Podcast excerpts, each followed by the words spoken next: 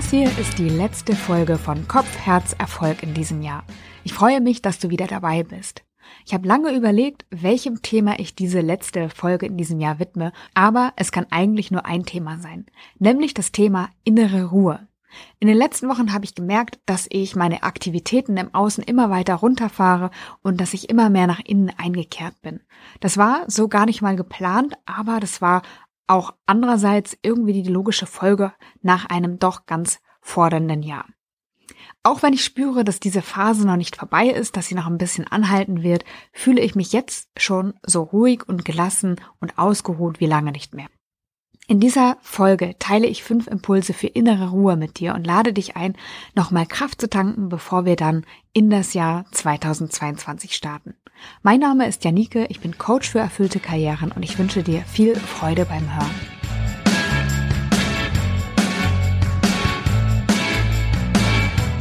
Heute hätte ich gar keine andere Folge machen können, gar kein anderes Thema wählen können. Denn bei mir ist es immer so, wenn ich in ganz besonderen Stimmungen bin, dann fließen die Themen und dann fließen die Inhalte, ob es jetzt für mein Newsletter sei oder für den Podcast, einfach nur so aus mir heraus und mir hilft es, diese besondere Stimmung auch zu bewahren und mich nicht verstellen zu müssen, denn das war immer schon ein großes Thema für mich, bei der Arbeit so sein zu dürfen, wie ich bin und nicht irgendwas vorspielen zu müssen, was nicht ist. Und ich glaube, dass das auch meine Arbeit wertvoll macht, dass ich dem hier Raum gebe und mit dir teile, was in mir los ist.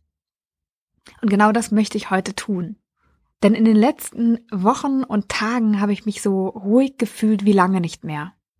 Ich fühle mich fast antriebslos, kann man sagen, aber gar nicht im negativen Sinn, sondern eher so wie vor einem Lauf bei der Olympiade, wo du dich nochmal auf die Startblöcke stellst, nochmal richtig in dich gehst, dich sammelst, dich fokussierst und dann irgendwann geht's los. Aber in diesem Moment stehe ich eben noch auf den Startblöcken, atme durch oder um es mit einem anderen Beispiel zu machen, vielleicht wie vor einem wichtigen Gespräch, vor dem man sich sammelt, wo man weiß, dass es irgendwie, das wird relevant sein. Und ich möchte da richtig gut und klar und aufgeräumt reingehen. Und ich sammle mich jetzt nochmal. Und ich überlege mir, was wichtig ist. Ich atme nochmal ein, atme nochmal durch, komme ganz zu mir, um dann super aufgeräumt und super klar in das Gespräch gehen zu können, das wichtig ist. Und genauso fühle ich mich gerade. Ich bin voller Vorfreude auf das nächste Jahr, voller Vorfreude auf die neuen Projekte, die kommen werden. Und jetzt ist aber Zeit für Ruhe und nicht Zeit für die Projekte, sondern Zeit, mich zu sammeln, in mich zu gehen, mich zu fokussieren, um dann nächstes Jahr wieder da zu sein und ähm, Kraft zu haben und Energie zu haben für die Dinge, die da kommen. Meine Ruhephase tut mir so gut, mir geht es gerade so gut, ich bin so dankbar und so glücklich und ich möchte dich daran teilhaben lassen und gleichzeitig möchte ich dich einladen, ebenfalls in diesen Zustand zu kommen. Und deswegen habe ich fünf Impulse für dich vorbereitet, die dir helfen, in eine innere Ruhe zu kommen, in den Zustand von Ausgeglichenheit und Gelassenheit zu kommen. Der erste Impuls heißt Dankbarkeit. Das ist etwas, was schon lange Raum in meinem Leben hat. Angefangen habe ich damals, als ich noch bei VW war. Da habe ich ja ein äh, Dankbarkeitstagebuch geführt, weil ich immer den Zweifel hatte, bin ich vielleicht zu undankbar und ich habe da eine Polaroid-Kamera gehabt. Jeden Tag ein Foto von etwas gemacht, für das ich dankbar war. Und das war total gut.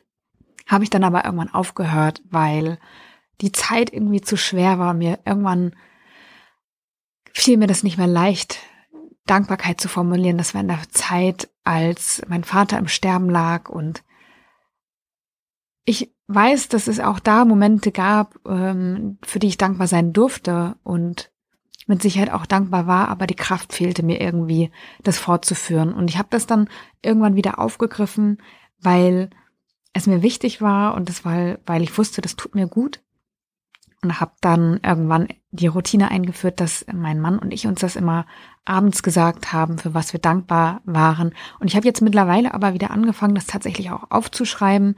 Ich habe ja letztes Jahr angefangen zu journalen und das ist sozusagen jetzt täglicher Teil geworden, meiner Routinen geworden, diese Punkte, für die ich dankbar bin in meinem Leben, aufzuschreiben tatsächlich. Und ich merke, dass das nochmal etwas verändert, weil Gedanken einfach flüchtig sind, Worte sind flüchtig, aber wenn ich das zu Papier bringe, ich brauche länger dafür, ich beschäftige mich länger damit, ich nehme nochmal stärker wahr, was eigentlich alles da ist, für was ich eigentlich alles dankbar bin.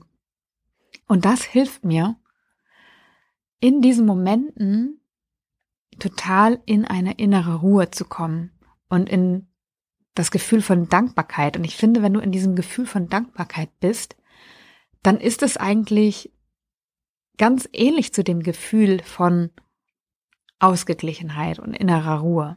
Und deswegen ist das mein erster Impuls für dich, das Thema Dankbarkeit nochmal anzuschauen, vielleicht eine eigene Routine zu entwickeln. Vielleicht machst du das auch schon. Mir tut es total gut, nicht nur zu überlegen, für was ich dankbar bin, sondern das sogar aufzuschreiben. Und mir hilft es, ja, so ein bisschen Geschwindigkeit rauszunehmen, den Fokus auf das Gute zu lenken, den Fokus auf das zu lenken, was schon da ist. Und das gibt mir, das gibt mir Ruhe, das gibt mir Zuversicht, das gibt mir Kraft und das tut mir einfach total gut. Deswegen an erster Stelle die Dankbarkeit. Mein zweiter Impuls heißt Atmung. Atmung hatte ich schon im Beispiel erwähnt, gar nicht geplant, aber es ist einfach mittlerweile Teil meiner mich Sammelroutine geworden, weil es einfach so elementar ist. Gelernt habe ich das damals in 2015. Damals habe ich ja meinen TED Talk in Wien gehalten und ich sagte, ich war so unfassbar aufgeregt davor. Und ich habe ein paar Trainings gehabt, also dazu, wie ich gute Vorträge halte, wie ich gut auf der Bühne bin, aber auch bei einem Coach, Jens Wolf heißt er in Wien, der mich auf das Thema Atmung gebracht hat. Und ich weiß noch genau, ich bin damals auf die Bühne gegangen, tausend Menschen saßen im Publikum und ich habe mich hingestellt, habe einen tiefen Atemzug genommen, ich habe gespürt, wie meine Füße auf dem Boden stehen, wie sich das anfühlt, wie sie den Boden berühren. Und erst dann habe ich angefangen, in einer inneren Ruhe meinen Vortrag zu halten. Heute ist das für mich immer noch wichtig und zwar gerade in emotionalen Situationen erinnere ich mich daran, einen tiefen und bewussten Atemzug zu machen, mindestens. Meistens reicht schon dieser eine Atemzug aus, um mich wieder ins Hier und Jetzt zu bringen, ganz zu erden und mich ruhig werden zu lassen. Und was ich dabei nutze, ist die Bauchatmung, also ganz tief in den Bauch zu atmen, so dass sich die Bauchdecke hebt und senkt es gibt noch weitere Atemtechniken. Wenn dich das Thema interessiert, du solltest es aus meiner Sicht unbedingt mal ausprobieren. Wenn du es nicht eh schon tust, dann ja, guck mal auf deine Atmung in besonderen Situationen, wo du nicht ruhig bist, wo du dich nach Ruhe sehnst und üb das einmal. Und wenn dich die Bauchatmung nicht anspricht, dann gibt es, wie gesagt, noch weitere Methoden, die du ganz einfach im Internet findest. Mein dritter Impuls liegt auf der Hand, finde ich, denn es ist die Stille. Wenn ich innerlich ruhig sein möchte, dann hilft mir die äußere Stille. Ganz wichtig dabei ist für mich ein guter Start in den Tag und auch ein ruhiger Start in den Tag. Das ist mit Kind eben nicht immer so einfach umzusetzen, aber was ich mittlerweile mache, ist, dass ich morgens mir immer Zeit nehme für mein Journaling, das klappt nicht immer unmittelbar nach dem Aufstehen. Das muss es aber auch nicht, habe ich festgestellt. Denn spätestens, wenn der Kleine in der Kita ist, dann setze ich mich nochmal in aller Ruhe an den Tisch und schreibe in mein Journal, also zum Beispiel, wofür ich dankbar bin, was ich für Ziele für den Tag habe und was mir sonst noch so einfällt. Manchmal denke ich dann dabei, oh Mann, ich habe noch so viel zu tun, ich habe überhaupt keine Zeit jetzt hier zu sitzen und mein Journal voll zu schreiben. Aber ich weiß mittlerweile, dass meine Tage immer besser und erfolgreicher sind, wenn ich mir am Morgen die Zeit dafür nehme. Und mir hilft es eben auch in eine innere Ruhe zu kommen, weil ich nichts anderes außer dieses Schreiben dann in dieser Zeit mache. Ich höre auch kein Radio oder keine Musik dabei, sondern einfach nur ganz in Ruhe in mein Tagebuch zu schreiben. Was ich auch mache, ist abends wieder öfter zu lesen, also nicht vor dem Fernseher zu sitzen ähm, oder mich sonst irgendwie zu beschäftigen. Manchmal arbeite ich auch abends noch. Mittlerweile nehme ich mir abends immer wieder die Zeit zum Lesen und auch das fördert meine innere Ruhe. Es kann auch ein Spaziergang in der Natur sein, fünf Minuten in der Sonne zu sitzen oder einfach aus dem Fenster zu schauen, wach im Bett zu liegen. Alles, was dir gut tut und du mit wenig Aufwand in deinen Tag integrieren kannst, wo du aber nichts weiter hast, außer dich und das, was in diesem Moment einfach da ist. Und ja, mir hilft es total, meine innere Ruhe zu kultivieren und darin zu bleiben. Und das ist auch das, was ich in den letzten Wochen verstärkt gemacht habe und was mir geholfen hat, da gelassen und ausgeglichen zu werden. Mein vierter Impuls dreht sich um die Ernährung und den Schlaf, denn Ruhe ist auch Muße, Erholung und eben guter Schlaf. Ich habe ja vor einiger Zeit, im September war das, mit Ayurveda angefangen und habe so eine Ayurveda-Kur gestartet. Und das ist mittlerweile längst vorbei, aber ich mache das wirklich in weiten Teilen immer noch.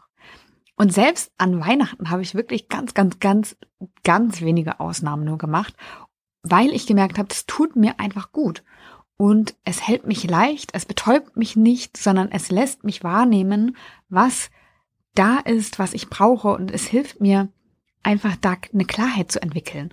Ich merke zum Beispiel, also eine Konsequenz daraus war eben auch, dass ich gemerkt habe, ich bin müde und anstatt mich jetzt vor den Fernseher zu setzen oder noch ein Glas Wein mit meinem Mann zu trinken, gehe ich einfach ins Bett und mache das Licht aus oder lese noch einen Moment und schlaf einfach, weil ich das gerade brauche und weil Schlaf wichtig ist. Mein Sohn schläft mittlerweile immer öfter durch. Ich gehe früher ins Bett, also meistens zumindest. Und deswegen bin ich logischerweise einfach erholter. Und das hat auf mich einen total großen Effekt. Mir war Schlaf schon lange heilig, also es war einfach sehr, sehr wichtig und ich habe eine ganze Zeit lang gelebt ohne Wecker. Und das war eigentlich ein sehr, sehr großer Luxus für mich, da auf meine Bedürfnisse zu achten und immer ausreichend Schlaf zu haben. Und das hat sich natürlich geändert mit dem Zeitpunkt, als ich Mutter wurde. Und das war tatsächlich auch eines der, eine der größten Herausforderungen für mich. Und mittlerweile ist es eben anders. Mein Sohn schläft immer öfter durch und mir tut es einfach wirklich gut, mich zu erholen, mich auszuruhen, und Energie zu tanken. Und ich weiß, wie verlockend es ist, abends noch was zu machen. Ich, ja, also vor der Ayurveda-Kur war das tatsächlich so, dass ich immer dachte, ah, jetzt muss ich die Zeit für mich nutzen und abends, ähm, wenn das Kind im Bett ist, die Arbeit getan ist, dann unbedingt noch irgendwie was machen. Aber ich merke, dass dieses Machen auch darin bestehen kann, eben schlafen zu gehen und da mir diesen Schlaf zu gönnen. Und das hilft mir ruhig und erholt zu werden, weil ich achtsamer sein kann, weil ich mehr Energie habe, weil ich mehr da bin. Und deswegen ist es auch einfach gut, um in einer inneren Ruhe zu sein, gut für sich zu sorgen. A, was die Ernährung betrifft, aber B auch, was den Schlaf betrifft. Mein fünfter und letzter Impuls für dich ist, dich für die Ruhe zu entscheiden. Also ich glaube, dass Ruhe auch eine ich glaube, dass innere Ruhe auch eine Entscheidung dafür erfordert. Wenn ich weiß, ich möchte nicht emotional reagieren, also ich nichts gegen Emotionen, aber ich möchte nicht, jetzt kann ich es besser formulieren, aus der Emotion heraus reagieren, sondern ich möchte ruhig und gelassen reagieren und sachlich meinen Punkt machen, dann kann ich mich in den Situationen, wo ich emotional werde, daran erinnern, dass ich so nicht sein möchte, sondern dass ich ruhig und gelassen sein möchte. Und dann erinnere ich mich daran, dass ich atme, dass ich meine Füße auf dem Boden spüre. Es erinnert mich daran, runterzukommen. Und genauso ist es am Morgen, wenn ich mich daran erinnere, dass ich ruhig und gelassen sein möchte, dann nehme ich mir die Zeit für mein Journaling oder für den Morgenspaziergang oder für was auch immer dir gut tut. Also ich entscheide mich dafür, dass das wichtig ist. Oder in Situationen, wo ich das Gefühl habe, ich müsste unbedingt noch A, B, C fertig machen. Mich dann zu entscheiden, mein oberste, meine oberste Priorität hat aber, ruhig und gelassen zu sein. Und wie kann ich das jetzt in Ruhe und in Gelassenheit hinbekommen, muss ich alles wirklich fertig machen. Wie beispielsweise bei mir, müssen meine Projekte noch in diesem Jahr abgeschlossen sein. Ist das wirklich das, was wichtig ist? Oder kann ich mir Unterstützung holen? Muss ich das wirklich auf diesem Niveau machen? Kann ich Abstriche machen? Also, was hilft mir, trotz allem Ruhe und Gelassenheit zu bewahren? Und deswegen glaube ich, dass es ganz, ganz wichtig ist, dass wir es zur Priorität machen, wenn wir das denn wirklich wollen. Also, dass wir uns dafür entscheiden und diese Entscheidung auch immer und immer wieder treffen. Oder dass ich mich entscheide, nicht einem Streit nachzuhängen, sondern dass ich mich entscheide, ruhig und gelassen zu sein eben.